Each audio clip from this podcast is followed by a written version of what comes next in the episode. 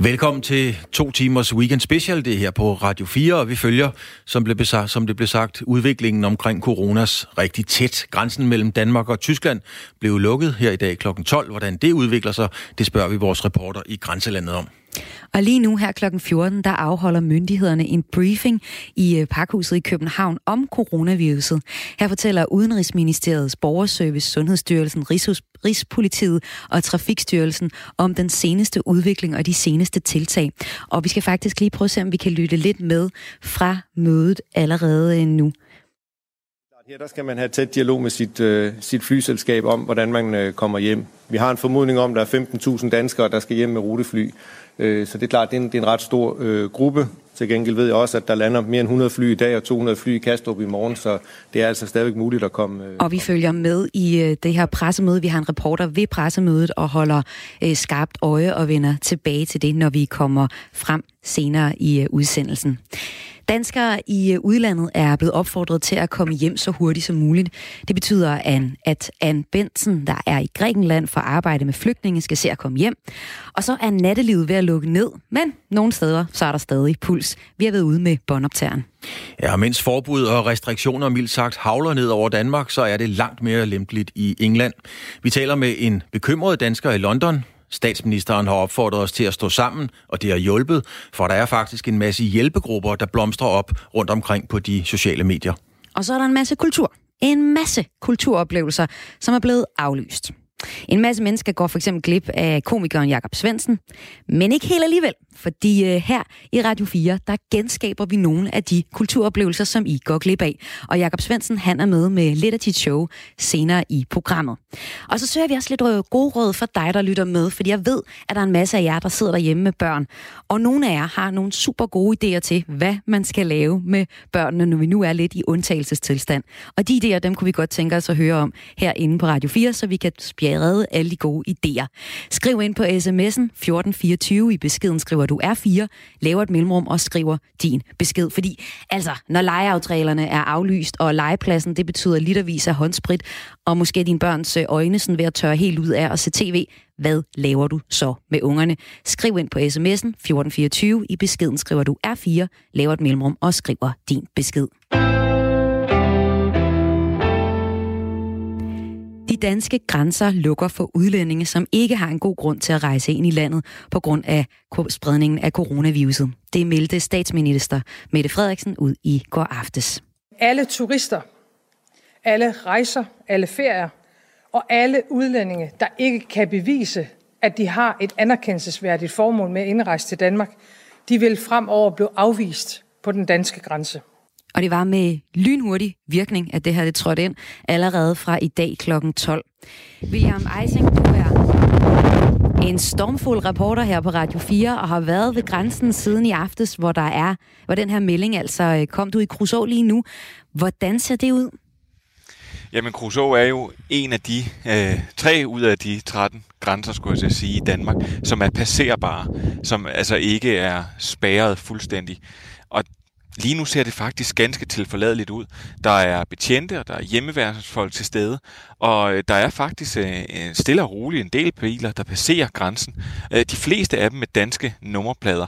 Og det er altså vigtigt at sige det her, at altså, danskere kan stadigvæk komme øh, ind i landet. Det er ikke et fuldstændig, øh, det er ikke fuldstændig lukket ned. Og øh, det udlænding kan jo selvfølgelig også stadigvæk komme ind, hvis de har et anerkendelsesværdigt formål. Men mens jeg har stået her, så er der alligevel en to-tre biler, der er blevet omdirigeret og så blevet sendt tilbage den anden vej mod øh, Tyskland. Men var det anderledes tidligere på dagen? Altså klokken 12, der var det jo ligesom der grænselukningen, den trådte i kraft. Hvordan ser det ud der? Ja, men klokken 12, der stod der for det første, jeg vil næsten sige en øh, 50-60 mennesker, hvis ikke flere, øh, her ved grænsen, øh, som ikke, øh, som simpelthen var kommet for at se, hvad vil der ske nu? Øh, vil, der, øh, vil der blive lukket en eller anden stor port, eller vil der blive sat et eller andet op? Men det, der egentlig bare skete, det var, at der langsomt kom flere og flere betjente og hjemmeværnsfolk til, og, øh, og så begyndte de egentlig bare en, øh, en lidt strengere paskontrol, og de begyndte at stoppe de biler, der var. For indtil da, der havde der faktisk været rigtig meget trafik omkring grænsen. Øh, særligt en masse mennesker, der havde været over og handle i nogle af de her... Øh, øh, øh, tyske supermarkeder, som, øh, som lige skulle have det sidste med. Men så det, det, det mest bemærkelsesværdige er faktisk, at der er sat nogle kejler op på vejen, og nu er øh, trafikken dæmpet godt og grundigt af på ved grænsen og på de omkringliggende veje. Hvad, hvad laver øh, de her kejler, William? Ja, men de her kejler her, de bliver stillet op på midten af vejbanen, fordi man netop nu skal kunne vinke, vinke nogle biler til siden, og så omdirigere øh, trafikken tilbage til Tyskland eksempelvis, hvis der er nogen, der kommer, som altså bliver øh, afvist ved den danske grænse. Og hvad siger folk til den her lukning? Jamen, jeg har øh, snakket... Jeg havde jeg prøvede at fange en østriger, øh, som blev afvist her ved grænsen, men han, han øh, havde travlt med at komme tilbage til Tyskland igen. Men jeg har faktisk snakket med en del af de beboere, der er hernede, som netop arbejder på den anden side øh, af grænsen, altså som arbejder i Tyskland. Og der var nogle af dem, øh, der var sådan lidt i vildrede, øh, indtil vi fik snakket om, at altså, hvor de siger, jeg kan jo godt komme ind i Tyskland, og jeg kan jo også godt komme hjem igen. Øh, men de, havde været, de var lidt mere bekymrede for, hvis de nu tog noget smitte med hjem. Men der var særlig en, en kvinde, som øh, arbejder til daglig i Tyskland, og som på tirsdag havde en øh, tandlægeaftale øh, i Flensborg. Og det var hun lidt i tvivl om, hun ikke skulle aflyse den, i hvert fald for at undgå at, øh, at opholde sig mere end højst nødvendigt i Tyskland. Så William Eising, vi står altså i en situation nu, hvor folk de faktisk er bange på at komme til Danmark for at få smitte. Nej, ja, ja, hun, var, hun var bange for at, øh, at tage øh, til Tyskland, hvis hun nu skulle tage noget smitte med hjem, fordi hun synes jo, det, det var ligesom det, der var formålet med, øh, med, med den her, lad os, jeg vil ikke kalde det en grænselukning, men en, en, en øget, en øget grænsekontrol. Øh, og jeg, jeg tror, at altså, overvejende dem, jeg har snakket med, har egentlig sagt, jamen de forstår det i bund og grund godt, at man bliver nødt til at gøre det her. Sagde her William Eising, som er reporter her på Radio 4, og altså rapporteret ned fra grænselukningen, eller i hvert fald en det er blevet lukket på den måde, at, at udlændinge, der ikke har nogen grund til at komme ind til Danmark, ikke kan komme ind i landet. Ja, det var øh, William Eising dernede fra. Der var lige en ting, øh, der slog mig, Maja. Ja. Han skulle ud og fange en østriger. Kunne det, det? Jeg det, tænker bare, hvordan fanger man egentlig sådan en østriger? Ja, det må være noget med noget øl og kringle måske. Alvorligt nok, flere myndigheder holder lige nu pressemøde om den seneste udvikling i smittespredningen af coronaviruset i Danmark, og det er Udenrigsministeriets Borgerservice, Sundhedsstyrelsen, Rigspolitiet og Trafikstyrelsen, der er repræsenteret til det pressemøde. Og de fortæller øh, helt ekstraordinært, de holder i øvrigt, øh, er det, at de holder møde i dag. Det plejer kun at være på hverdagene. Men de gør det, fordi der er sat en hel del nye tiltag i værk. Øh, senest er den danske grænse jo altså, som vi hørte her, blevet lukket. 7, 827 bekræftede tilfælde af coronasmittet. Hele omstillingen af sundhedsvæsenet er i gang. Hvordan kan de håndtere flere smittede og syge med corona? Det arbejder Sundhedsstyrelsen lige nu på at finde ud af, siger øh, direktør Søren Brostrøm. Og alle danskere, der er på ferie, bør stadigvæk komme hjem til Danmark. Danskere, der bor permanent et sted, skal blive. Der er en mellemgruppe, eksempelvis studerende på udveksling. De må selv vurdere, hvorvidt de skal komme hjem eller blive. Der er mange, der gerne vil tale med Udenrigsministeriets borgerservice. De spørger for eksempel om, hvad man skal gøre, hvis man strander i et land og ikke har mulighed for at komme hjem. For det første, så skal man forholde sig i ro, og derefter så kan man kontakte borgerservice. Fødevaresikkerheden er ikke umiddelbart troet af covid-19, men pas på, når du handler ind, fordi det er en dårlig idé at stå for tæt på en anden, eksempelvis i en kø. Altså Claus, du skal droppe buffeten. Jeg ved, du vil med den, men der er altså ingen buffeter eller smagsprøveservering for eksempel. Myndighederne fraråder nemlig buffet og smagsprøveservering. Øhm, de holder alle forsyningsveje åbne, så derfor kan mad stadig produceres og fordeles til supermarkederne. Detailhandlen fortæller, at der bliver produceret rigeligt med mad, og øh, vi har en reporter til pressemødet, og han kommer til at give os en status her i Weekend Live lidt senere i programmet. Og i aftes tog regeringen så endnu et drastisk skridt i kampen for at forhindre smittespredning af coronaviruset. Her skal vi lige høre statsminister Mette Frederiksen, hvad hun sagde på det pressemøde. Fra i morgen kl. 12, der lukker de danske grænser midlertidigt. Ja, de danske grænser lukkes altså. Det var så fra i dag kl. 12, og det betyder, at kun udlændinge med et anerkendelsesværdigt formål kan komme ind i landet. Almindelig turisme og for eksempel familiebesøg er ikke grund nok til at krydse den danske grænse. Og det er altså noget, vi, øh, det vi fortæller om lige nu, det er det, der kommer for det pressemøde, der er i gang lige nu. Jeg vil også allerede nu sige, at I skal forvente at se forsvaret øh, ved grænsen. Øh, det er øh, øh, selvfølgelig politiet, øh, der har øh, ansvaret, men øh, vi kommer til øh, fra start at bede forsvarspersonel øh, om at være aktiv i, øh, i grænsebevogtningen. Sagde her Mette Frederiksen, og det var selvfølgelig et klip fra i går aftes. I første omgang gælder det, vi lige hørt her, i en måned. Danske statsborgere vil stadigvæk kunne komme ind i landet ved alle grænserne. Det kan dog godt tage noget længere tid, da der skal kontrolleres rigtig mange flere mennesker. Med det, vi gør her, så vi, må vi forvente om kort tid at se en hel eller delvis stor nedlukning af alt. Flytransport, færgetransport, togtransport for alt passagertrafik sagde statsminister Mette Frederiksen i går. Andre europæiske lande lukker også deres grænser. Det gælder for eksempel Polen, Slovakiet og Tjekkiet har, og de har altså gjort øh, ligesom Danmark. Og vi er i gang her i en øh, weekend live special om corona. For få timer siden kl. 12 så lukkede Danmarks grænser for udlændinge, der ikke har god grund til at rejse ind i landet. Danske statsborgere kan dog altid komme ind i landet. Men det gælder altså udlændinge, der kun kan komme ind, hvis de har et anerkendelsesværdigt formål. Og det er altså for eksempel, hvis du bor eller arbejder i Danmark, eller hvis du skal levere varer til Danmark. Lige før så var vi ved den dansk-tyske grænse, hvor vores reporter William Eising befinder sig i dag.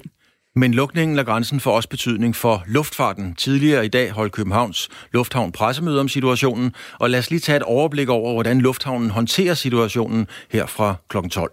Dels kom det frem, at alle fra udlandet skal gennem samme kontrolpunkt i Københavns Lufthavn fra i dag.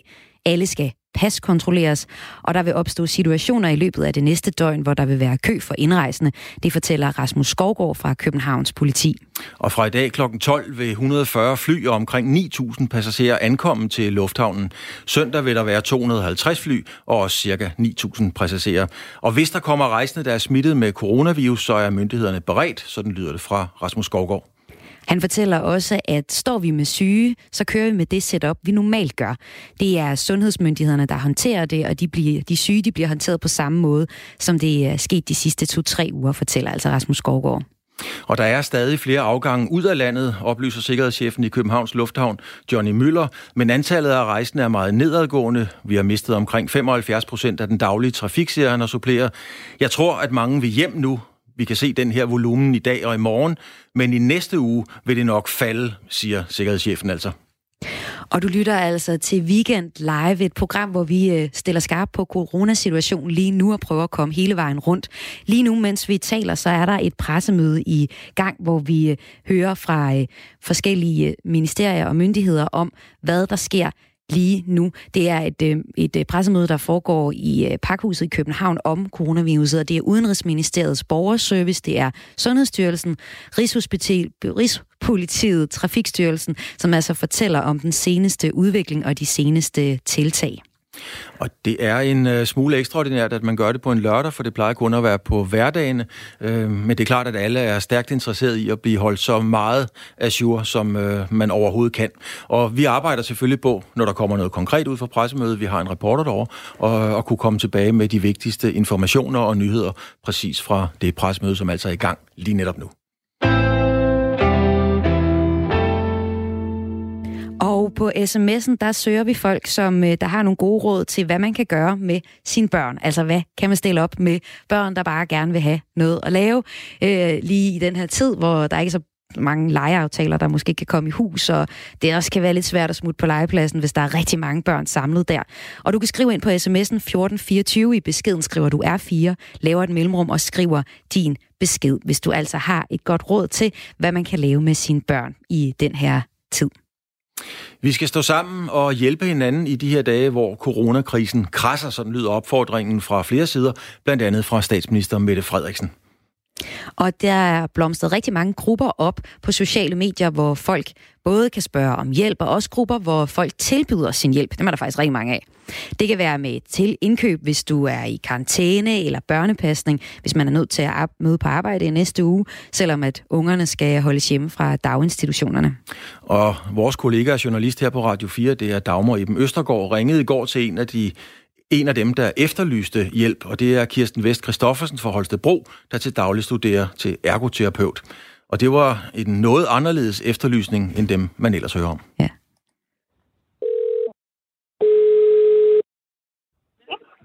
Hej, det er Kirsten. Hej Kirsten, det er Dagmar fra Radio 4. Ja, hej. Kirsten, vil du ikke lige øhm, prøve at rise op for mig her? Hvad er det for en situation, du, øh, du står i lige nu? Jamen, der står det, at jeg blev opereret for 14 dage siden, og skulle have mine stænger ud. Og så, det skulle jeg have gjort ved lægen. Og jamen, jeg havde ikke rigtig hørt fra lægen, så jeg gik ud fra, at min tid var i orden, og det ikke var blevet aflyst på grund af det her coronaudbrud. Og så da jeg så kommer derhen, så bliver jeg mødt med sådan et skilt, hvor der står alle de her informationer om corona. Og så prøver jeg så at åbne døren til lægen, men der var låst, og prøvede jeg at ringe, og det var jo umuligt at komme ind i forhold til alle andre, der også prøvede at ringe. Okay, så du står her, og du vil gerne til lægen. Du skal have fjernet sting i, i dit Ja. ben efter en knæoperation, men kan Ja. ikke komme ind til lægen, for der er simpelthen lukket, og du har ikke hørt noget om det. Hvad, Ja, lige præcis. hvad gør du så? Jamen, så tænker jeg, jeg var lige blevet medlem af sådan en gruppe, hvor folk gerne vil hjælpe. Og så tænkte jeg, "Mm, jeg kunne da lige så godt øh, prøve at skrive, fordi jeg tænkte, det var ikke sådan stor indgreb, og jeg tænkte, der ville være mange folk, der ville kunne hjælpe mig. Og så lægen tid til at hjælpe nogle andre, der måske har mere brug for det. Så det var egentlig grunden til, at jeg skrev i gruppen. Ja, hvad for nogle tilbagemeldinger har du så øh, har du fået på det her opslag, hvor du, du beder jo folk om at faktisk komme og fjerne sting i dit knæ? Jeg har fået god respons. Der var rigtig mange, der tilbød og gerne vil hjælpe mig. Og hvad tænker du om det her med at skrive ud? Altså, det, det, det kan jo være vidt fremmede, der melder tilbage, at, at, øh, at de vil komme og, og fjerne sting i dit knæ. Det er lidt en, øh, en anderledes situation, kan man sige. Jo, det er, det er lidt anderledes, end man lige gik og troede i morges, men altså, jeg har det egentlig fint med det. Jeg tænker, at det er folk, der melder sig, det er nogen, der ved noget om, noget om det, så jeg har egentlig tillid nok til folk. Og hvordan kan det være, at du egentlig ikke endte med at, at bare gøre det selv? Mm, Jeg har slet ikke udstyret til at fjerne sådan nogle stænger, så det var egentlig derfor. Og nu kommer der så en nu her, øh, inden alt for længe, og skal hjælpe dig med at fjerne de her sting i dit, øh, i dit knæ. Hvem er det, der ender med at komme? Det er faktisk min chef, der kommer og hjælper mig. Hun øh, så min besked, og så skrev hun faktisk med det samme en privat besked til mig, at hun gerne vil hjælpe. Godt, og, hvor, og du arbejder hvorhenne? Øh, jeg må ikke lige oplyse stedet, men det er på en bar. Okay, det er din, bar, din chef på, din, på en bar, du arbejder på, der simpelthen kommer og hjælper dig med at, at fjerne sting nu. Ja, lige præcis. Og hvad tænker du, altså har hun, har hun de rigtige, øh, hvad kan man sige, evner og, og remedier til at, at gå ind og gøre sådan noget? Jamen, hun står faktisk lige foran mig, og jeg kan da i hvert fald se, at hun har handsker og spritet det hele til, og har det hele. Og hun har også prøvet det før en del gange. Så jeg stoler på hende. Går I i gang nu, eller hvor er vi henne? Ja, vi er klar. I er simpelthen klar. Mega godt. Vil du så ikke, øh, du må godt øh, sætte den på højtaleren telefon, hvis du har mulighed for det. Vi vil jo gerne lige, øh, lige lytte med, og så må du godt lige øh, beskrive og forklare lidt undervejs, hvis du, øh, hvis du vil. Ja, det skal jeg nok gøre. Det er super. Skal du bare få her? Nej. Jamen, vi går i gang nu. Nu tager det første år. Hvor mange sting har du? Der er, der er fire. Og hvad for noget værktøj er der, er der taget med? Der er en pincet og en sak.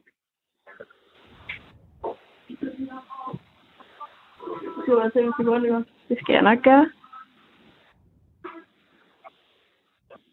Vil du prøve at beskrive, hvad er det, der, hvad er det, der sker lige nu? Hun er i gang med at sætte det første sted. Og hun har faktisk lige fået den ud, så den første, den er kommet ud nu. Kan du mærke noget? Øhm, Jeg kan mærke en lille prik. Det er ikke, fordi det gør så voldsomt ondt. Det niver lidt, men det er også det.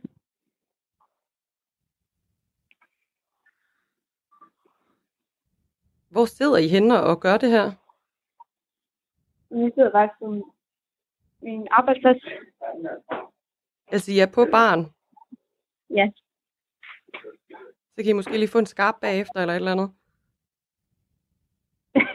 ja, det kan være, det er nødvendigt. så mangler jeg kun den sidste sting.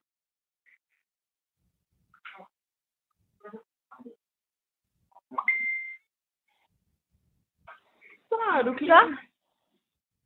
er det færdigt indgrebet? Så nu har jeg fået alle stingerne ud. Så kom det ud. Hvordan, øh, Ja, det hvordan føles det? Var det ok? Ja, det var det. Det er faktisk meget rart at få den med nu. Og hvordan tænker du i forhold til det her med, at, at, at, at man må jo træde til og, og hjælpe hinanden? Nu har du været ude og bede om hjælp, og så er der altså kommet ind til undsætning. Hvad tænker du om det? Ja, jeg synes, det er så dejligt, at der er nogen, der kan hjælpe, når man står i sådan en situation. At man kan hjælpe hinanden med de her små ting. Og så kan man også lette sygehusvæsenet og med du, de her små indgreb. Vil du, øh, tænker jeg også, kan man sige, give hjælpen videre på en eller anden måde, hvis du nu kan det i den her, i den her tid, vi står i lige nu? Det vil jeg i hvert fald. Sådan. Ingen tvivl om det. det er godt. Tusind tak skal du have for det i hvert fald. Det var der så lidt. Ja, det var øh, ret cool det, det var Kirsten Vest Christoffersen, der havde fået hjælp til at få fjernet sting fra sit knæ, øh, når nu lægen var lukket. Og hvad der også egentlig er ret cool, det er, at vi har en statsminister, der nu er hoppet over på de unge menneskers favoritkanal, YouTube. For øh, på Alexander Husums YouTube-kanal, og det er altså en mega kendt YouTuber, han har over sådan noget 380.000 følgere og abonnenter, det, det er virkelig, virkelig mange, der taler statsministeren til unge om corona. Fordi, øh, hvordan når man ellers de unge? Altså, Claus, jeg har sådan en, en idé om, at der er mange unge, der går rundt og er sådan lidt, hvad skal jeg tage mig af det her corona? Jeg er sund og rask, ikke? Er det ikke lidt den indtryk, du også har? Jo, det er det meget, og jeg læste faktisk en artikel her, lige inden vi gik i studiet fra Vejlams Folkeblad, hvor at øh, borgmesteren øh, var kommet for øre, at man var begyndt at holde garagefester og samles alle mulige steder. Ja. Sådan, øh, og der, de handler jo i god tro, de unge mennesker, det er jeg sikker på. Øh, men han synes jo bestemt, det var en rigtig, rigtig dårlig idé. Men, men det viser jo også, at, at de unge måske ikke helt har sat sig ind i, at det her det er faktisk en lille smule mere alvorligt end som så. Og det er jo også svært at sætte sig ind, ikke? fordi man hører også først, om det er lidt ligesom en virus, og det er ikke så slemt, og så tænker man, at jeg klarer da nok lige et par dage på langs med noget Netflix. Men altså, det er lidt mere end som så, og derfor så valgte statsminister Mette Frederiksen altså også her forleden at gå på YouTube, og hun øh, lånte Alexander Husums YouTube-kanal til at tale direkte til de unge. Og her der fik øh, Alexander Husum også lige selv mulighed for at komme med en lille kommentar til, øh, til de unge om det her med, og, altså, kan jeg ikke bare lige mødes med mine venner? Og så sagde Alex Hus, Alexander Husum sådan her. I må gerne være sammen med jeres venner, bare ikke er for mange, og ikke ligger syv under en dyne og ser Netflix selvom det godt kan virke sådan lidt akavet og irriterende, at I ikke kan kramme jeres venner hej eller give dem hånden, og det virker sådan lidt mærkeligt, så bare lad være for, øh, for både de svage og de ældre i samfundet. Og øh, fester, ej, altså alle de der isterningelejre og sådan noget, det må vi gemme til en anden gang, ikke? Ja. Claus, ved du, hvad isterningelejre er? Øhm, jeg ved det rent faktisk godt. det er altså, hvor vi tager en isterning, putter den ind i munden, og så skal man give den videre til den næste. Og det er jo bare altså corona-leg nummer et, som man kunne komme til at lege, hvis man øh, holdt en hel masse fester med sine venner lige nu. Så det er opfordret her Alexander Husum, YouTuberen, sammen med Mette Frederiksen, vores statsminister, altså de unge til at lade være med at gøre. Der tror jeg, at øh, mange af jer unge journalister, I vil blive overrasket over, hvor meget isterningeleg vi gamle drenge trods alt har leget i tidens løb. Nå, det er rigtigt. Nå, wow, det er noget, der bare overlever. Simpelthen. Men det slog mig lige, øh, Maja, da, da, da jeg hørte det her, øh, og, og statsministeren går på YouTube og så videre, så kommer jeg til at tænke på, prøv at forestille dig i, øh, i gamle dage, altså omkring øh, den spanske syge i 1918, det omkring, øh, da der ikke var hele det her net, hvor man ikke lige kunne gå på YouTube, man kunne ikke lige lave en videokonference, man kunne ingenting. Hvor lang tid det tog at få det bredt ud, og hvis man går endnu længere tilbage, øh, til den sorte død, så er vi tilbage i 1300-tallet.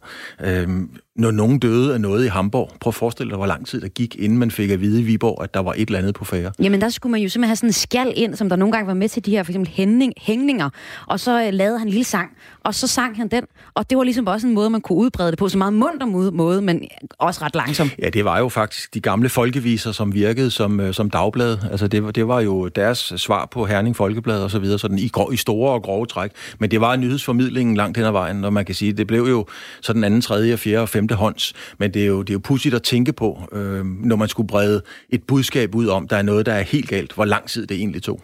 Så er jeg faktisk glad for, at vi lige om lidt bare kan tage et helt almindeligt øh, nyhedsoverblik, som øh, går hurtigt direkte ud gennem radiokanalen, og vi øh, slipper også for at få det på, øh, på sang.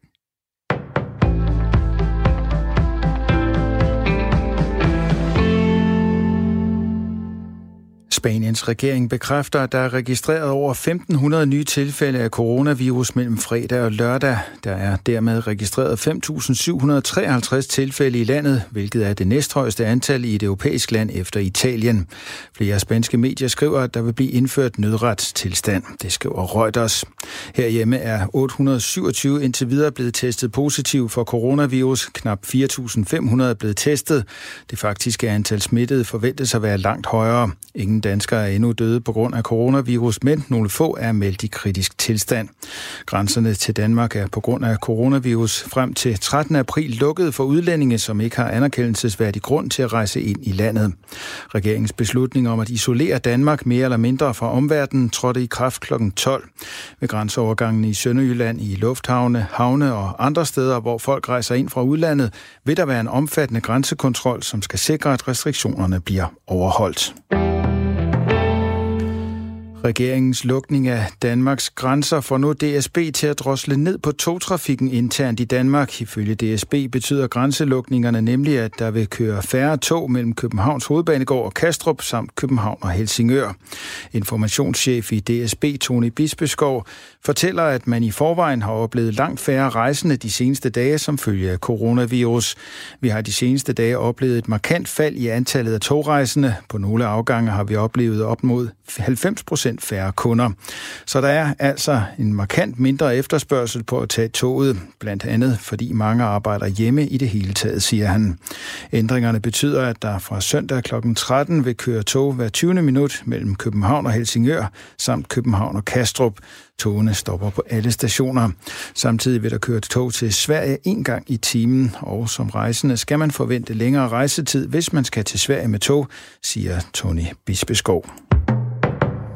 Danmarks Apotekerforening opfordrer ældre, kronisk syge og andre i risikogruppen for coronasmitte til ikke at gå på apoteket, hvis det kan undgås. Folk i risikogruppen opfordres i stedet til at få nogen til at gøre det for sig. Det kan bestemt være en god idé, hvis man kan få andre til at hente medicin og andre daglige fornødenheder for sig, siger Anne Kans, formand i Danmarks Apotekerforening. Hvis man er nødt til at gå på apoteket, siger Anne Kans, er det en god idé at holde afstand til sine medborgere, så man mindsker risikoen for smitte. Opfordringen fra den danske Apotekerforening kommer i kølvandet på, at den svenske Apotekerforening har stanget en tilsvarende opfordring ud til landet landets ældre. For ældre i Danmark kan der være hjælp at hente hos Dansk Røde Kors. I hvert fald melder organisationens danske generalsekretær Anders Ladekarl klar til at give ældre og andre fra risikogruppen en hånd.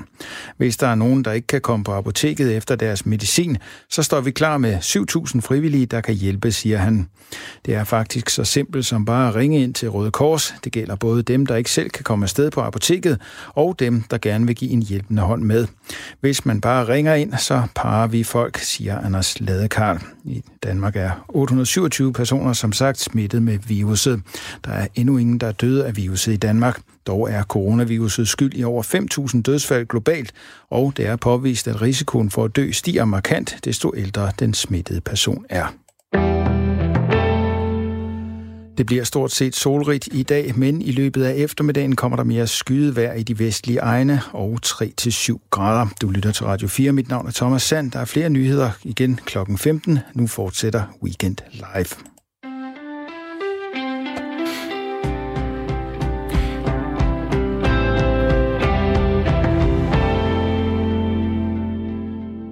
Og for god ordens skyld skal vi lige øh, gøre opmærksom på, at der stadigvæk er et pressemøde i gang, som vi naturligvis følger meget tæt. Det er Udenrigsministeriets Borgerservice, Sundhedsstyrelsen, Rigspolitiet og Trafikstyrelsen, der har repræsentanter med til pressemødet. Det er helt ekstraordinært. Det bliver holdt i dag. Det plejer at være på hverdag, men det er naturligvis for at følge tæt på situationen om coronavirus, og vi skal nok følge op på, hvad der sker på pressemødet.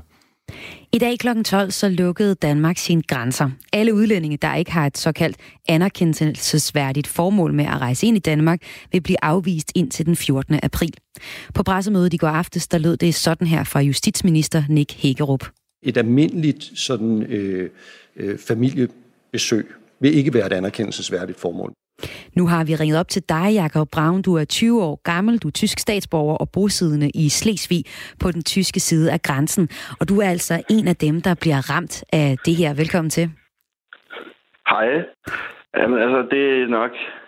Jamen, jeg, som sagt, jeg er tysk statsborger. Så jeg er jo en af dem, der ikke må komme ind i landet længere Ja. indtil 13. april. Jakob, hvad var egentlig din oprindelige plan her for weekenden? Øhm, det var, at jeg skulle øh, køre op til min mor i morgen eftermiddag, fordi vi skulle fejre min fødselsdag øh, op på Sinde. Og ja, så skulle vi spise en ordentlig flæskesteg og nyde aftenen sammen. Men ja, det blev ikke til noget. Ja, for din mor, hun har øh, fødselsdag i, øh, i morgen. Eller, øh, og det må være en af de mere specielle fødselsdage. Hvordan er stemningen?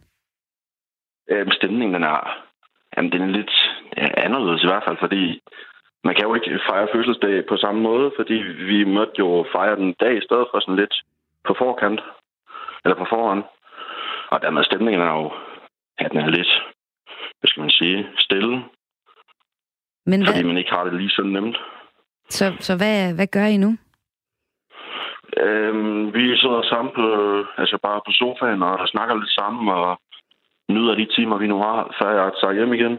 Og så må jeg ikke komme ja, tilbage til Danmark længere. Ja, du kører hjem til Tyskland om et par timer. Hvad tænker Ja, du om, at, øh, at du måske faktisk ikke kan komme ind i Danmark i øh, en hel måned? Jamen, altså, det er, altså, det er meget, meget mærkeligt, fordi jeg kører jo til, øh, over grænsen en gang om ugen. Og det kan man nu ikke længere. Og jeg kan heller ikke komme ind og besøge min mor, min søster, der er, altså begge to bor i Danmark, så det er, det er meget mærkeligt for siden. Men skal vi ikke lige prøve Især at fordi det høre... kommer med så kort varsel. øh, Må jeg ikke lige prøve at høre din mor, faktisk? Bare lige, hvad hun siger til at skulle undvære sin søn den næste måneds tid i hvert fald. Jamen, det må du meget gerne. Hej. Hej, Gitte Braun. Hej. Hej. Hvad siger du til, at øh, du nu øh, ikke kan få lov at, øh, at være sammen med din øh, søn den næste måneds tid? Øhm, jamen, det kom jo som, som, en, som en overraskelse, og jeg synes det også, selvom at han er jo voksen i forhold til alderen, øhm, så jeg synes, at det er lidt utrygt, øhm, at jeg ikke kan være der på samme måde for ham, som, som jeg egentlig havde tænkt, at jeg kunne være det. Ja, i morgen der skulle I jo ligesom have fejret hans 21-års fødselsdag øh, sammen med familien i, i Danmark, sammen med, med dig og, præcis. og søster. Altså, hvordan, øh, hvad, gør man så, altså, hvad gør man så nu? Er det sådan, får man lige et ekstra kys med på kinden, øh, inden han kører hjem, eller hvad gør I? Ej, vi holder jo selvfølgelig det der med kys. Det, det skulle vi jo holde os fra. Nå, det er rigtigt. Sådan der. Det var godt. Men, men i tankerne jo selvfølgelig. Øhm, og vi prøver jo at meget nyde den tid, vi har nu her. Øhm, og så ved vi ikke, hvornår, hvornår han faktisk får lov til, til at komme herop til os igen. Ja, for der er jo faktisk... en måned, men Ja, vi ved jo ikke, hvordan det kommer til at udvikle sig. Nej, det er jo lidt den der Så- uvidshed, uvidshed, der måske også rammer jer. Ja, det er det. Og det, det, det er en utryg, en utryg følelse, man, man faktisk lidt sidder tilbage med. Og Jakob, hvis jeg lige må få et sidste spørgsmål til dig. Ja. Jakob, er der noget, øh, nu hvor du kører øh, hjem og væk fra Danmark, og altså ikke ved, hvornår du kan få lov at se din øh, mor Gitte igen, er der noget, du tager, tager med hjem som et minde eller noget? For det kan jo faktisk godt gå flere måneder. Nej, men altså, så længe situationen er således, at øh, man så stadigvæk godt kan komme øh, til Tyskland fra Danmark af, hvis man har bopæl, og så kan komme hjem igen, øh, så tror jeg ikke, at det er så vigtigt, fordi vi har også stadigvæk Skype, og man kan jo også, ellers, altså selv hvis vi lukker grænsen, man kan jo slet ikke øh, snakke sammen, så Ja, og forhåbentlig så går der jo heller ikke meget mere end en måneds tid, Nej, før at det, de bliver lukket det, op det er igen. også det, jeg håber på. Tak fordi det du var hvert fald med her. Jakob Braun, Ja. og også tak til din mor, fordi hun var med. Du må have en god fødselsdag i morgen. Jamen, tak. Hej. Og nu skal vi en uh, smule længere væk end uh, lige i grænselandet, vil omkring ja, små 3.000 kilometer. Vi skal nemlig helt ned til Athen, og dernede er Ann Benson. Ann Benson, du skulle have arbejdet i en flygtningelejr i Grækenland i to måneder, men nu er din tur jo altså blevet afkortet. Uh, hvad er egentlig din situation lige nu? Øhm, ja, altså, ja, jeg har nået at være her i to uger, godt og vel, men de sidste par dage har jeg ikke været i flygtningelejren. Altså, der har vi sådan valgt at, at lade være med at tage derind for, at vi, altså, for, for mennesker, at vi kommer til at smitte flygtningene. Øhm, så altså, i forvejen har jeg egentlig bare isoleret mig lidt i Athen, og øh, nu skal jeg så flytte hjem i morgen. Men det, er jo ikke, øh, det var ikke lige ja. det eventyr, du havde, du havde drømt om, naturligvis. Øh, øh, hvordan har du det med det? Er du, øh, nej. Er du skuffet? Ja, det er du. Ja, altså, det har aldrig været et eventyr, jeg har drømt om, men det er jo bare så... Men det er jo rigtig trist at... Øh, altså, man er jo kommet ned for hjælp, fordi der er nogen, der har brug for hjælp. Øh, og det er jo rigtig trist, at altså, jeg og, og alle de andre frivillige og alle mulige andre NGO'er tager hjem. Øh, ja, det, det er jo virkelig trist. Og øh, frygteligt at tænke på, hvordan det kan komme til at ende hernede. Og hvis du... det går helt galt. Ja, og du skal jo følge øh, de øh, opfordringer og karantæneregler og restriktioner, der nu er på sådan noget. Hvad sker der med dig nu, når du, øh, når du lander i Danmark? Ved du det?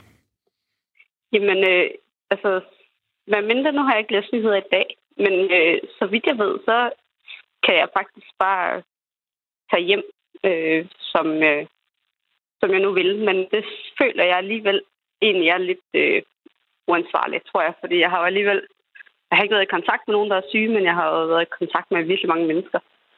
Så jeg har fundet en min venindes lejlighed, der stod tom, og så går jeg sådan i en form for karantæne.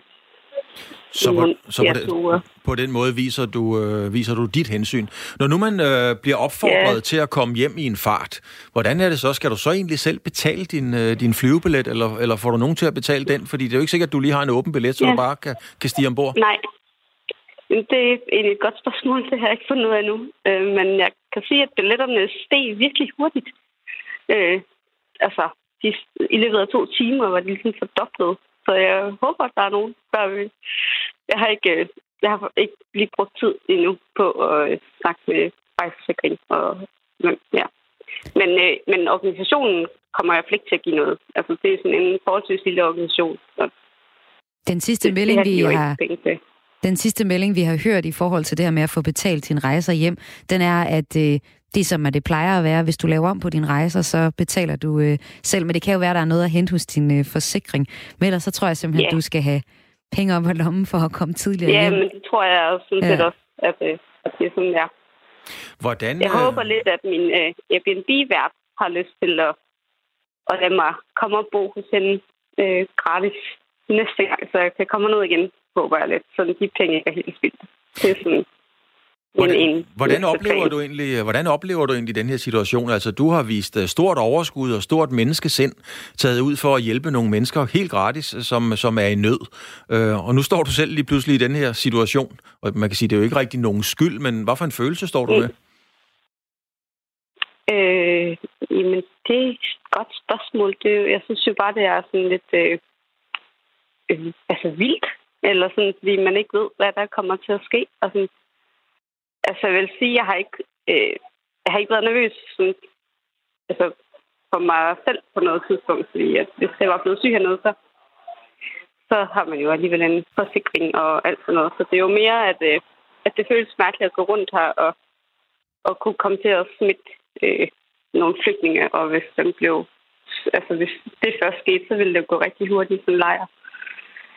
Øh, og så føles det selvfølgelig bare helt vildt ærgerligt også, at jeg har, jeg har sparet op i både arbejdstimer og, øh, og penge for at kunne tage herned. Øh, og det var jo penge, der skulle have fået til at hjælpe nogle flygtninge, og nu er de jo måske spildt. Det er jo virkelig træls. Men du har jo, øh, som jeg hørte dig rigtigt, øh, hvis jeg hørte dig rigtigt, så har du været ude i, øh, i flygtningelejren. Hvordan er, hvordan er samtalen derude? Er det også et sted, man taler om, øh, om coronavirus? Øh, Øh, ja, det er det. Der, øh, det er Dansk Flygtningehjælp, som øh, har, øh, øh, hvad hedder det, sådan, står for den lejr, som jeg har været i øh, i Athen. Og de har øh, altså, en, højt, altså sådan på højtaler informeret rigtig meget om, om, øh, om at vaske fingre og øh, ja, alt sådan noget. Øh, og det er også det er en forholdsvis øh, god lejr, jeg er i. Altså, hvor folk øh, folk har ligesom adgang til vand, og øh, ja, jamen, så, så folk har godt vidst det der, og vi har jo ikke haft mulighed for at sige farvel til dem. Altså, vi er jo bare lige pludselig stoppet med at komme. Men, øh, men jeg er helt sikker altså, de ved godt, hvorfor det er, at vi lige pludselig kommer. De ved godt, hvad corona er. Altså, ja. Anne Benson, du er frivillig og er i Athen lige nu, og du tager dig ned for at arbejde frivilligt i en øh, flygtningelejr lidt uden for Athen. Men altså nu bliver du nødt til at tage et øh, fly hjem i morgen øh, søndag. En ting er, hvad øh, din virksomhed selv, hvad I selv ligesom gør og snakker om øh, coronaviruset, men hvad snakker flygtninge om? Er der, er der nogle nye forholdsregler? Du siger, der er god adgang til, til vand, men hvad gør man egentlig i en flygtningelejr? Jeg tænker, det er en stor smittebombe. Ja, jamen det, øh, øh, det er et rigtig godt spørgsmål. Det er jeg også meget bekymret for. Øh, altså, som sagt, så den her lejr, den er forholdsvis god, men jeg er jo virkelig, virkelig bekymret for den lejr på Lesbos, som jo i forvejen, altså, folk burde være evakueret derfra for længst, og hvis der så først kommer corona der, de har jo, der er jo ikke, ikke der er jo, altså ikke plads til, at man kan gå en meter væk fra hinanden der. Øh, og der er ikke vand. Øh, der er nogle gange sådan, sådan flere uger, hvor der ikke er vand. Så der, der tror jeg, at de bliver helt vildt ekstra nervøse. Øh, og også fordi de der har mindre mulighed for at få, øh, få information. Og sådan, så øh, ud men de hører jo alligevel lidt, så de ved godt, at der er noget rigtig farligt for jer. Det synes jeg er meget skræmmende for dem. Men øh, her i Athen, der har de jo mulighed for at gøre noget af det samme, som vi gør. Øh, det eneste problem her er jo så bare, at, at hvis de bliver syge, øh, så har de bare en meget dårligere øh, mulighed for at komme på hospitalet. Og der er jo også rigtig mange gamle i lejren. Så det er jo, det er jo meget skræmmende. Anne Benson, tak fordi du havde øh, tid og mulighed for at være med. Øh, træls, du skal hjem nu, når du er nede og gerne vil hjælpe nogle andre mennesker, men øh, sådan er virkeligheden ja. lige nu. Flere ja. myndigheder har holdt pressemøde om den seneste udvikling i smittespredningen af coronaviruset i Danmark. Pressemødet handlede naturligvis meget om grænselukningen, for det er jo sådan, at siden kl. 12 i dag har grænserne til Danmark været lukket. Det betyder, at udlændinge ikke kan komme igennem, hvis ikke de har det, man kalder et anerkendelsesværdigt formål. Peter Sindbæk, du er Radio 4's politiske reporter, var med til presse pressemøde. Øh, hvor meget ved vi om grænselukninger? Hvor meget ved vi om de rent faktisk virker, når formålet er at afdæmpe en smittespredning? Ja, det var jo et af de, øh, de store spørgsmål, som, øh, som vi var flere journalister her på pressemødet, der gerne ville have svar på, fordi direktøren for Sundhedsstyrelsen, Søren Brostrøm, som var med på pressemødet, understreger jo, at beslutningen om at lukke den danske grænse i høj grad er en politisk beslutning. Det er altså ikke en beslutning, som nødvendigvis beror på et meget solidt fundament af sundhedsfaglig øh, evidens. Øhm, det er så årsagen til det, det er, at man rent faktisk ikke har særlig mange historiske tilfælde, som er sammenlignelige med det her, og derfor bliver man nødt til at sammenligne, sagde han på pressemødet, med influenzaepidemier øh, igennem årtier, og i virkeligheden øh, øh pandemier i, øh, i Europa, der strækker sig næsten 100 år tilbage i tiden, altså tilbage til øh, 1918. Men altså, han understreger flere gange, at beslutningen om at lukke de danske grænser er altså politisk og ikke nødvendigvis en sundhedsfaglig vurdering. Peter Sindbæk, det her møde, du har fulgt, det var øh, Udenrigsministeriets øh, borgerservice, det var Sundhedsstyrelsen, Rigspolitiet og Trafikstyrelsen, der var repræsenteret på pressemødet, og de kunne blandt andet fortælle, at 827 er smittet. Rigspolitiet gav også en melding hvad er status her få timer efter grænselukningerne? Jamen, øh, Rigspolitiets øh, kommunikationschef Anders Fransen, som var med på øh, pressemødet her, han sagde, at man indtil videre har øh, afvist øh, flere udlændinge, der har forsøgt at krydse den danske grænse. Det er flest i øh, broen øh, mellem øh, Sjælland og Sverige. Her har man, øh, og nu kan det være, at jeg lige kommer til at referere tallene en lille smule forkert, men i omegnen er 13 personer, hvor man øh, også har afvist folk ved den såkaldte blå grænse, altså i færgeovergangen til Gæsser øh, og, øh, og Rostock blandt andet til, i, øh, i Tyskland. Øh, ved grænsen til Tyskland har man også afvist øh, enkelte tilfælde, men øh, ikke, altså ikke voldsomme øh, mængder af udlændinge, der har øh, ikke har kunne få adgang til Danmark. Og han siger jo så også, at øh, grunden til det, det kan være, at mange har fået øh, budskabet, der blev sendt ud i går aftes, altså at øh, tyskere blandt andet i grænseregionen jo har forstået, at man bliver afvist, hvis ikke man har et anerkendelsesværdigt for, øh, hvad hedder det, formål med at krydse den danske grænse.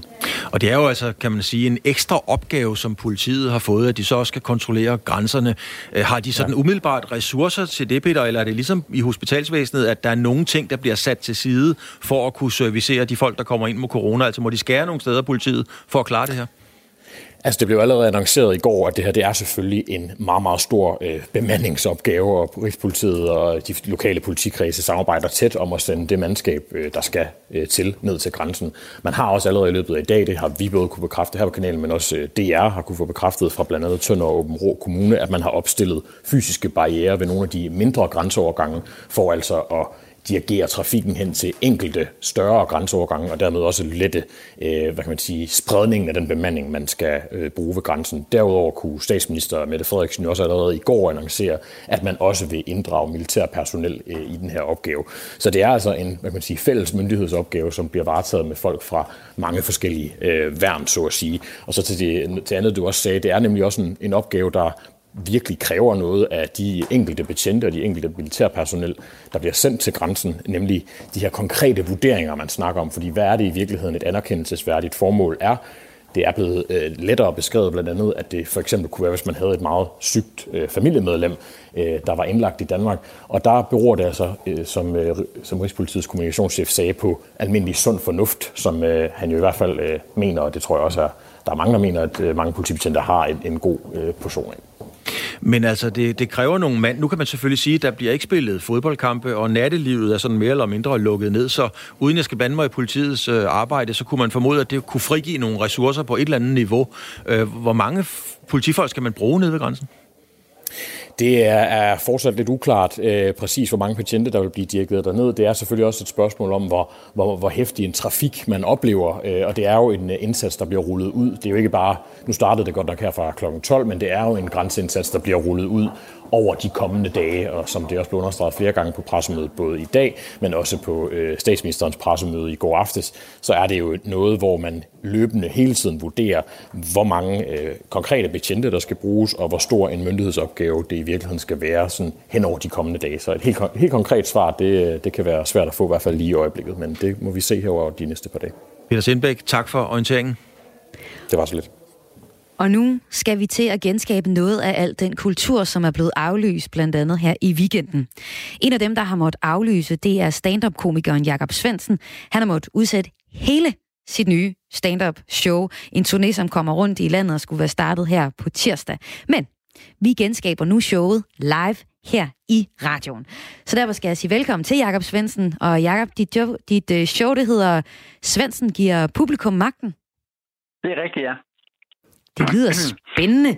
Gennem en øh, række valg i showet, så får publikum, som for eksempel kunne være mig og Claus, nu her lov til at bestemme handlingen. Øh, hvilket vil sige, at hverken øh, de eller Jakob, altså dig, ved, hvordan showet øh, ender. Og i dag, hvor vi så genskaber noget af dit show, så er det så mig og Claus, der får magten. ja, det, og det, ja, det må vi jo se, hvordan det går.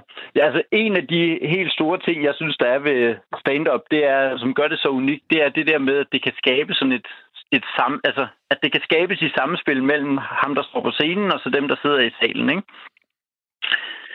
Ja. Øhm, og det har jeg egentlig øh, virkelig meget set frem til, og, øh, og prøve at styre det her kaos og sådan noget, ikke? Så øh, ja, jeg skulle have valgt at gå med øh, Jakob Svendsen giver corona magten. Det er... Øh, ja. Men øh, Jakob Svendsen, nu er det simpelthen nu, vi øh, skal byde velkommen til. Jakob Svendsen giver publikummen magten live her i Radio 4. Et lille bid af dit show. Jakob Svendsen, øh, take it away. Hvad gør vi? Jamen, øh, altså i virkeligheden, så kommer showet jo til at foregå sådan, så jeg snakker med publikum, og det er jo så øh, dig og Claus her i, øh, i den her øh, første afdeling, og for ligesom at kunne navigere i det, så er vi nødt til lige at vide, hvad er I for en slags publikum? Og øh, jamen, det får I lov at navigere i. Er I sådan lidt mere et, øh, er I et Hakuna Matata, eller er I et YOLO-publikum? Altså, jeg, jeg er blevet gammel. Jeg skal lige have den der YOLO, hvad den går ud på. så, er du, så er du i virkeligheden nok ikke et rigtigt YOLO-publikum, hvis du er lidt i tvivl om, hvad det, hvad det egentlig er. Øh, jamen, det er Carpe Diem. Øh, jeg er nok det, jeg er nok det konservative publikum du er, du er Hakuna Matata-publikummet. Det er meget godt at vide, at man har en, øh, en stærk Hakuna Matata, der tager det roligt. Det gør også, at der kommer ikke alt for meget tempo i showet. Det er nogen, der godt kan lide det jo sådan set. Hvad, og hvad med dig? Hvad, hvad, mener du, at du er YOLO eller Hakuna Matata? Jamen, jeg er klart på en Carpe Diem, helt sikkert. Vi griber dagen. Du er, det, ja, det, det er stærkt nok lige at gå ind og omdefinere øh, og oversætte for det ældre publikum. Det er også en, det er en vigtig ting at lige have nogen, der tager sig af de ældre. Specielt nu i disse tider, at der lige er nogen, der kan, der kan gå ind og tage, tage ansvaret for det. Øh, er I mere, er I, og det er fint, så ved vi allerede nu, at øh, den ene halvdel er Hakuna Matata, den anden er YOLO. Er I mest til sofistikeret eller til plat humor? Jeg er slet ikke til plat humor. Nej, det er altså Du er heller slet ikke. ikke. Så I er begge to til, til uh, sofistikeret humor? Ja. Ja, det, det, det, det kommer an på, hvad plat humor er, men altså, hvis det involverer for mange kønsorganer og sådan nogle ting, så gider jeg ikke. Hørt.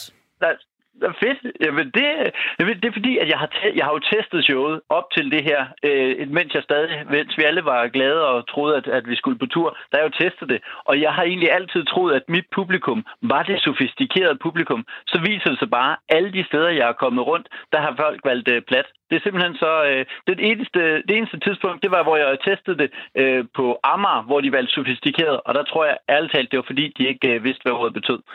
Så, så, så det, det er jeg da virkelig glad for, at I er... I er altså, det er lige min målgruppe. Hold fast, hvor dejligt. Altså, det, det er jo noget, der sådan ligesom... Øh, der, der, der gør mig glad. Hvad, er, I, er I sådan nogen... Øh, hvor gamle er I? Øh, det kan man selvfølgelig ikke rigtig svare, men er I unge eller gamle? Jeg føler 30 lige om lidt, så jeg vil kalde mig ung. Og jeg fylder 57 forhåbentlig lige om lidt. Forhåbentlig, forhåbentlig Claus. Ja, det er jo selvfølgelig, det er jo selvfølgelig et spørgsmål, som, som, øh, altså, som i disse tider også gør, gør, at man kommer til at overveje lidt mere om livet. Hvad hedder det? Er I, er I nogen, der har, I- har I for eksempel har I børn? Nej. Ja, jeg har, jeg har to. Du har børn. Okay. Øh, men ved du hvad, så tager, vi det, så tager vi det i den retning. Jeg har nemlig også selv børn. Jeg har en på øh, syv, jeg har en på øh, 12. Der er nogle gange, når man stiller det der spørgsmål, man kan føle, at, sådan, at der er nogle kærestepar, der sidder i salen, hvor fyren han lige får sådan et, et hak i siden og siger, Nå, ja, ja, ja, ja. hvor de glemmer at svare, og man kan mærke, at de sidder og kigger over og siger, ja, jamen, jeg er glad for dem. Jeg siger bare, mit forslag var, at vi kunne få en lille hund. Men mærke den der dårlige. Jamen, jeg har, en, jeg har selv en, der er syv, jeg har en, der er 12, og vi må også indrømme ham på 12, ikke? Hvis det havde været en hund, det er faktisk en fin alder for en hund. Er det ikke rigtigt? Jeg havde været næsten i mål med ham. Jamen, det er det, man nogle gange sidder og tænker, hvis man bare havde holdt fast i det med hunden der, så havde vi jo været i mål med ham. Nå, men det, er jo, det er sådan en lille smule spøjst at lave øh, stand-up, øh, når at øh, publikum mangler. Øh, altså ikke, at de er dårlige publikum, det vil også, det vil også være svært, svært aggressivt at sige. Men, øh, Jamen, vi prøver ja. ikke at fnise for højt, vel, så vi kan høre, hvad du siger. og det er altså Jakob Svendsen, vi har igennem lige nu, komiker, som er i gang med at lave en, en live radioudgave af sit stand-up show, hvor publikum tager magten, og det er så Claus og jeg, der får lov at tage magten lige nu. Ja, altså, det er jo det. Hvis man lige er slået over på det, hvis man sidder i sin bil og lige er slået over, så sidder man og kommer kun ind i sætningen, at øh, hvis min søn havde været en hund, så havde jeg været næsten i mål med ham nu. Det, kommer, det får mig til at lyde meget, meget øh, usympatisk. Det kan jeg da godt, øh, det kan, det kan jeg da godt være. Øh, jeg kommer til at sælge sådan rigtig mange billetter, det der, det der med. Jeg siger ikke, at jeg har lyst til at aflive min søn. Jeg siger bare, at nogle gange, når han slår knæet, så er der på vej til dyrlægen. Øhm, men han er, han, er jo, han er jo blevet den alder, hvor at han går i en øh, klasse, hvor at de er ikke kærester. Han er 12. Han, giver ikke kærester og sådan noget i skolen, men det med piger er blevet ret spændende, ikke? Så det han gør, det er, hvis der er specielt en, hun hedder Karoline, han- øh, de er ikke kærester, men altså, jeg kan godt se, at han er meget glad for hende. Så det han gør, det er, hvis han får en sms fra Karoline, så kommer han og viser den til mig ud fra en eller anden logik om, hvis man kan vise sms'en til far, så er det klart, så er vi ikke kærester. I kender det jo godt selv, det der med, hvis man lige øh, står ved det, så, så er det klart, så er man ikke, så er det, så er man ikke afsløret i noget, ikke? Der er en sandhed i det. Ja, det er der. Det er der jo. Øh, men, men, men det der, øh, det der så, så er, jeg er jo ikke dum jo. Jeg ved da godt, hvad der foregår, ikke? Så det, jeg gør nogle gange, det er, at jeg, jeg hjælper ham lige. Jeg foreslår nogle ting, han kan skrive tilbage til Karoline. Fordi jeg kan godt køre wingman på det her projekt. Det, altså, er, er det ikke rigtigt som voksne, man tænker, ved du hvad, jeg kan sagtens hjælpe med det her. Har du været wingman nogle gange, Claus, for dine øh, børn? Ja, det, det har jeg faktisk. Ja. De forklarede mig lige, hvad det gik ud på, og så synes jeg faktisk, det lød rigtig sjovt. Hvad, hvad, har, du, hvad har du gjort? hvad, hvad, hvad jeg har gjort? Jamen, jeg har, oh, jeg har dækket af for, for, for afkommenes mor og sådan nogle ting og sager. Jeg har, jo, jeg har taget ryggen for drengene flank mange gange, det har jeg. Nå, stærkt, mand. Det er jo, hvor du, hvor du, øh, hvor du ægte går ind og, øh, og opstiller scenarier og lyver og sådan noget. Det er altså stærkt. Det kan jeg jo ikke afvise. Nå, men det, det kan jeg da godt mærke. Du, du er da den helt rigtige øh, til at, at være en Hakuna Matata-type, så det kan jeg da godt mærke. Øh, nå, men, men det, altså, min søn, han er faktisk, øh, når jeg hjælper ham med det der, han er meget til at sige, nej, det gider han ikke, men jeg foreslår det altid. Og så er der en gang imellem, hvor at, når jeg foreslår noget, han kan skrive tilbage i en sms, så, øh, så siger han, nej, det gider jeg ikke, men så kan jeg se, at han går væk, og så skriver han det alligevel. Ikke? Så, så du har faktisk magten. Du har faktisk magten, ja, ja, øh, Jakob Svendsen. Og øh, tak fordi, at du lige gav os lidt af magten til lidt af dit show her, hvor vi altså havde Jakob Svendsen, og en lille smule genskabt af showet Jakob Svendsen giver publikum magten. Vi, øh, du ja. lytter til øh, Weekend Live her på Radio 4, og vi er tilbage på den anden side af nyhederne med endnu mere Weekend Live.